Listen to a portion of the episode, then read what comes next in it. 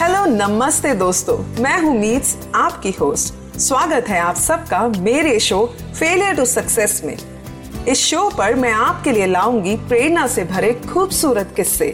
ढेर सारी सकारात्मकता और उन लोगों के जीवन की प्रेरणादायक कहानियाँ जिन्होंने अपने फेलियर्स को एक्सेप्ट किया, उनसे उभरे और अपने कदम सफलता की तरफ़ बढ़ाए। तो चलिए, बने रहिए मेरे साथ इस अनोखे और खूबसूरत सफ़र में।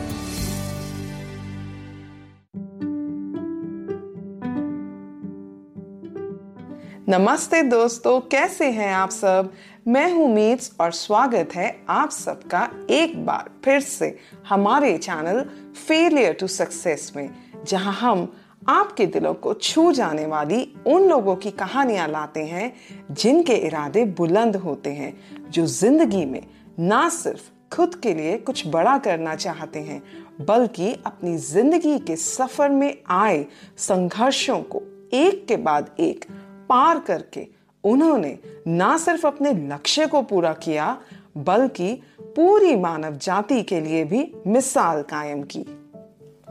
दोस्तों, आजकल के वक्त में हम सब कितने कंसर्न हैं अपनी हेल्थ वेल्थ और अपने छोटे छोटे इश्यूज़ को लेकर और अपने फ्यूचर को लेकर।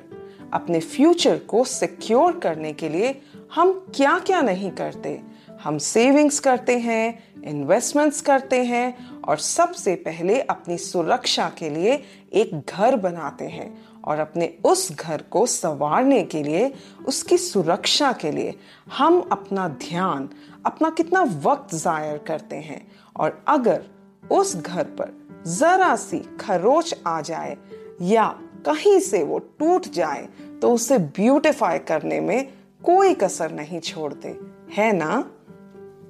पर हम सबने कभी अपने उस बड़े से घर के बारे में सोचा है, जिसने ना सिर्फ़ हमें आसरा दिया है, बल्कि हमारी पिछली कई जनरेशन्स को आसरा दिया है और आने वाली कई जनरेशन्स को भी आसरा देने वाला है। ये घर ना सिर्फ़ मेरा है, ना आपका है, बल्कि हम सबका है। और पूरे संसार का है। जी हाँ मैं बात कर रही हूँ हमारे प्यारे पृथ्वी ग्रह की our very own mother earth हम सबको तो मालूम ही है, हमारी इस पृथ्वी ने हम सबको हमेशा दिया है। वो चाहे हमारी विशालकाय प्रकृति हो, जिससे हमें खाना, पानी, हवा और ना जाने जीने के लिए ये हमें बिना मांगे कितना कुछ देती है। और हमारा यह बड़ा सा घर पृथ्वी हमसे ज़्यादा कुछ नहीं मांगती। वो तो बस हम सबसे प्यार और अपने प्रति बस जागरूकता मांगती है। और अब हमारे इस बड़े से घर को हमारे कंसर्न और प्यार की ज़रूरत है। इसकी बंजर होती हुई जमीनें, सूखते नदी नाले बेजुबान प्राणी उजड़ते हुए जंगल और इसकी खामोश वादियाँ मानो हमें पुकार पुकार कर कह रही हो कि आओ और थोड़ा वक्त हमारे लिए भी निकालो। Like this Sochcast tune in for more with Sochcast app from the Google Play Store दोस्तों आज हम पृथ्वी की या फिर अपने बड़े से घर की सुरक्षा या फिर उसकी तरफ़ ध्यान देने की बातें क्यों कर रहे हैं?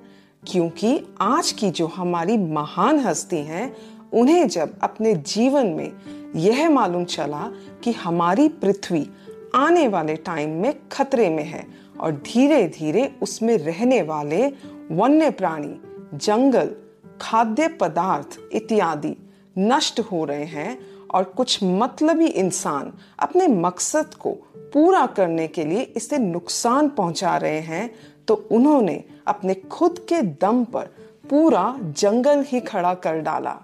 जी हाँ हम बात कर रहे हैं आसाम के जादव मोलाय पायांग जी की, जो एक एनवायरमेंटल एक्टिविस्ट हैं और फॉरेस्ट्री वर्कर हैं और जिनको the forest man of India भी कहा जाता है। आइए सुनते हैं मेरे साथ इनकी फेलियर टू सक्सेस तक की इंस्पायरिंग जर्नी को। जादव मोलाई पायेंग जी का जन्म 1963 अरुणा सापोरी आसाम, भारत में हुआ। उनकी पत्नी का नाम बिनीता है और उनके तीन बच्चे हैं। इंडिया के नॉर्थ ईस्ट साइड में one of the important city is Jorhat. Few kilometre of north of Jorhat lies one of the largest rivers of India जिसका नाम है ब्रह्मपुत्र। इसी नदी के तट पर बहुत सारे लोगों की आबादी बसती है, जो अपना गुजर बसर करती है।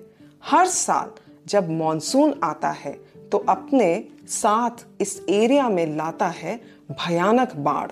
और इस बाढ़ की वजह से ना जाने कितने लोगों के घर और उनकी खेती बाड़ी बर्बाद हो जाती है, जो उनके जीने का एकमात्र सहारा होता है।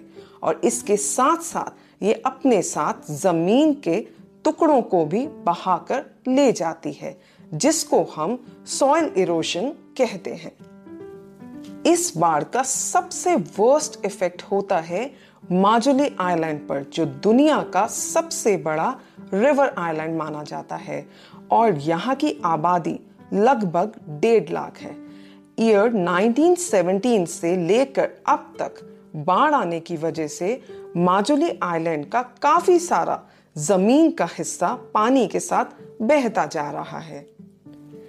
इसी माजुली आइलैंड में रहते हैं हमारे जादव मोलाय जी, अपनी पत्नी और अपने बच्चों के साथ।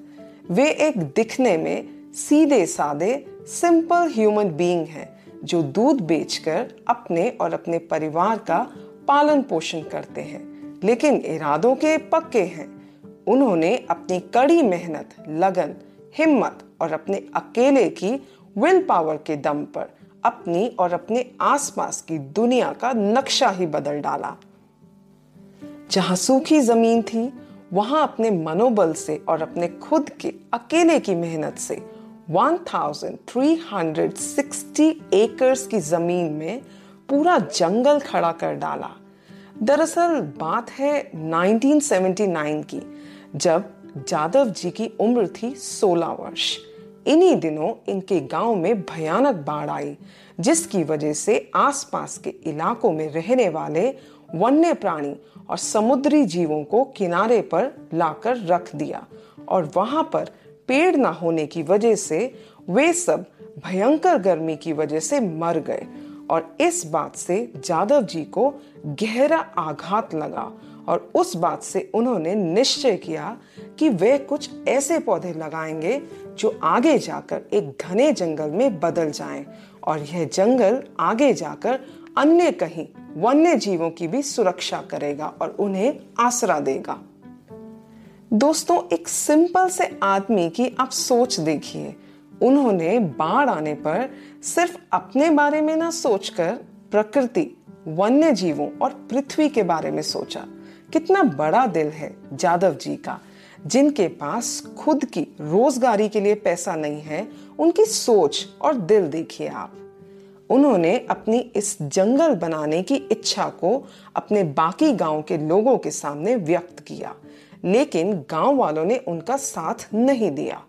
और उन सबने ये कहा कि यह सब बिना किसी सरकारी मदद के असंभव है।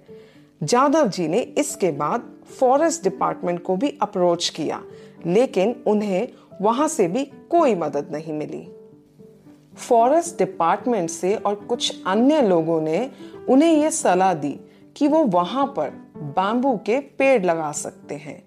इसके बाद उन्होंने ब्रह्मपुत्र नदी के बीच एक डिजर्टेड आइलैंड पर 20 बैम्बू शूट्स के बीज को बोकर शुरुआत की और फिर 30 वर्षों तक हर रोज सुबह जाकर वे उस डिजर्टेड आइलैंड पर पौधे लगाकर आ जाते थे। लेकिन दोस्तों, इतने सारे पौधों को पानी देना, उन्हें मेंटेन करना और उन्हें धूप, हवा, पानी और जंगली जानवरों से बचाना एक अकेले इंसान के लिए मुश्किल था। पर जादव जी इरादों के पक्के थे और उन्होंने इस समस्या से जूझने का हल भी ढूंढ लिया था। उन्होंने हर पौधे के ऊपर एक बाँस की तख्ती रखकर एक मिट्टी का घड़ा लगा दिया और उसमें बहुत सारे छोटे छोटे सुराख कर दिए और उनकी इस तरकीब से उनके द्वारा लगाए पौधों को बूंद बूंद पानी मिलता रहा। ईयर 1980 में जब फॉरेस्ट डिपार्टमेंट ने वहाँ ट्री प्लांटेशन का प्रोजेक्ट शुरू किया तो जादव जी भी उस प्रोजेक्ट से जुड़ गए और वह एक मजदूर की तरह काम करते रहे। यह प्रोजेक्ट लगभग पाँच साल तक चला और जब पाँच साल बाद यह प्रोजेक्ट खत्म हो गया और बाकी सारे मजदूर वापस चले गए, तब भी जादव जी ने खुद से ये पौधे लगाने का काम जारी रखा और उन पौधों की देखरेख वे बड़े प्यार से करते रहे। इस तरह से 30 वर्षों तक काम करते हुए उन्होंने 1360 एकर्स का जंगल अपनी खुद की मेहनत से खड़ा कर दिया जो कि न्यूयॉर्क के सेंट्रल पार्क से भी बड़ा है और ऐसा करने वाले ये पृथ्वी के पहले इंसान हैं। इस जंगल का नाम भी उन्हीं के नाम पर रखा गया है और इन जंगलों को सब मोलाय फॉरेस्ट के नाम से जानते हैं। आज उन्हीं के द्वारा लगाए गए पेड़ पौधे जिनको उन्होंने अपने बच्चों की तरह सींचा है, इन जंगलों को अब बंगाल टाइगर्स, इंडियन रेनोसरस सौ से भी ज़्यादा हिरन, खरगोश, बंदर और विभिन्न प्रजाति के पक्षियों ने अपना डेरा बना दिया है। इसके अलावा यहाँ पर हज़ार से भी ज़्यादा अलग अलग प्रकार के पेड़ हैं, जैसे वालकोल, अर्जुन, इजार इत्यादि। हर साल यहाँ पर सौ से भी ज़्यादा हाथियों का झुंड आता है और वहाँ पर छह महीनों तक रहता है। ईयर 2008 में फॉरेस्ट डिपार्टमेंट अथॉरिटीज को उनके द्वारा किए गए एफर्ट्स के बारे में जब पता चला तो वे इन जंगलों को देखकर हैरान हो गए। ईयर 2013 में पोचर्स ने वहाँ आकर रेनासोरस को पकड़ना चाहा, लेकिन जादव जी ने सही समय पर फॉरेस्ट अथॉरिटीज को उनके बारे में रिपोर्ट कर दिया। जादव जी के पास ऐसे बहुत सारे आइडियाज़ हैं, जिनसे वह दूसरे आइलैंड्स पर जाकर ऐसा प्रोजेक्ट शुरू करना चाहते हैं। वह बोलते हैं, वह अपनी पृथ्वी को बचाने के लिए कुछ भी करेंगे और जब तक उनकी आखिरी सांस है, तब तक वे पेड़ लगाते ही रहेंगे। उनका मानना है, हम अपनी पृथ्वी को पूरी तरह से अपनी आने वाली जनरेशन के लिए सुरक्षित रख सकते हैं। वे ये भी सजेस्ट करते हैं कि स्कूल्स में प्राइमरी क्लासेस से ही एनवायरमेंटल साइंस का सब्जेक्ट होना चाहिए, जिसमें हर बच्चे को प्लांट्स लगाने आने चाहिए और जिससे वे अपनी earth environment forest natural resources इत्यादि के लिए बचपन से ही जागरूक हो।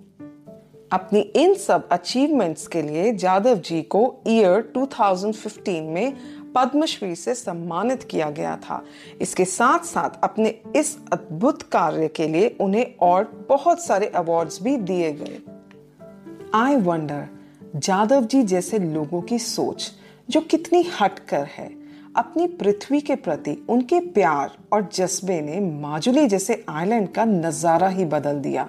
जब एक इंसान के नेक ख्याल कुछ ऐसा बदलाव ला सकते हैं तो हम सब छोटे छोटे स्टेप्स लेकर अपने प्लानट के लिए क्या कुछ नहीं कर सकते? वो चाहे फिर एक पौधा लगाना हो, या फिर जब भी हम बाहर जाएँ तो प्लास्टिक बॉटल्स और कटलरी जैसी चीज़ों का यूज़ ना करके अपने घर से स्टील की कटलरी स्टील बॉटल्स कैरी कर सकते हैं। अपने आसपास के वातावरण को साफ़ रखने में जागरूक हो सकते हैं। ज़्यादा से ज़्यादा पानी और बिजली की बचत कर सकते हैं और ऐसे कहीं और स्टेप्स अपनी लाइफ में इम्प्लीमेंट कर सकते हैं। क्योंकि अगर हम सब अब जागरूक नहीं हुए तो बहुत देर हो जाएगी और फिर हमारे इस बड़े से घर को वीरान होने से कोई नहीं बचा पाएगा। दोस्तों, इसी के साथ मैं आप सबसे अलविदा लेती हूँ। उम्मीद करती हूँ जादव जी की ये कहानी हम सबको बहुत इंस्पायर कर रही होगी और हम सब इनके द्वारा दिए गए मैसेज को अपनी लाइफ में ज़रूर इम्प्लीमेंट करेंगे। अगर ऐसा है तो प्लीज़ इस स्टोरी को अपने लव्ड वन से ज़रूर शेयर कीजिए और ऐसी और इंस्पायरिंग स्टोरीज के लिए हमें फॉलो कीजिए। Thank you so much for being with me नमस्ते बाय बाय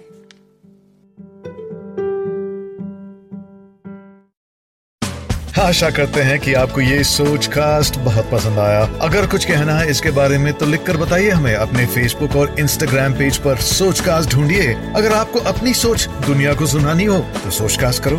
सोच कास्ट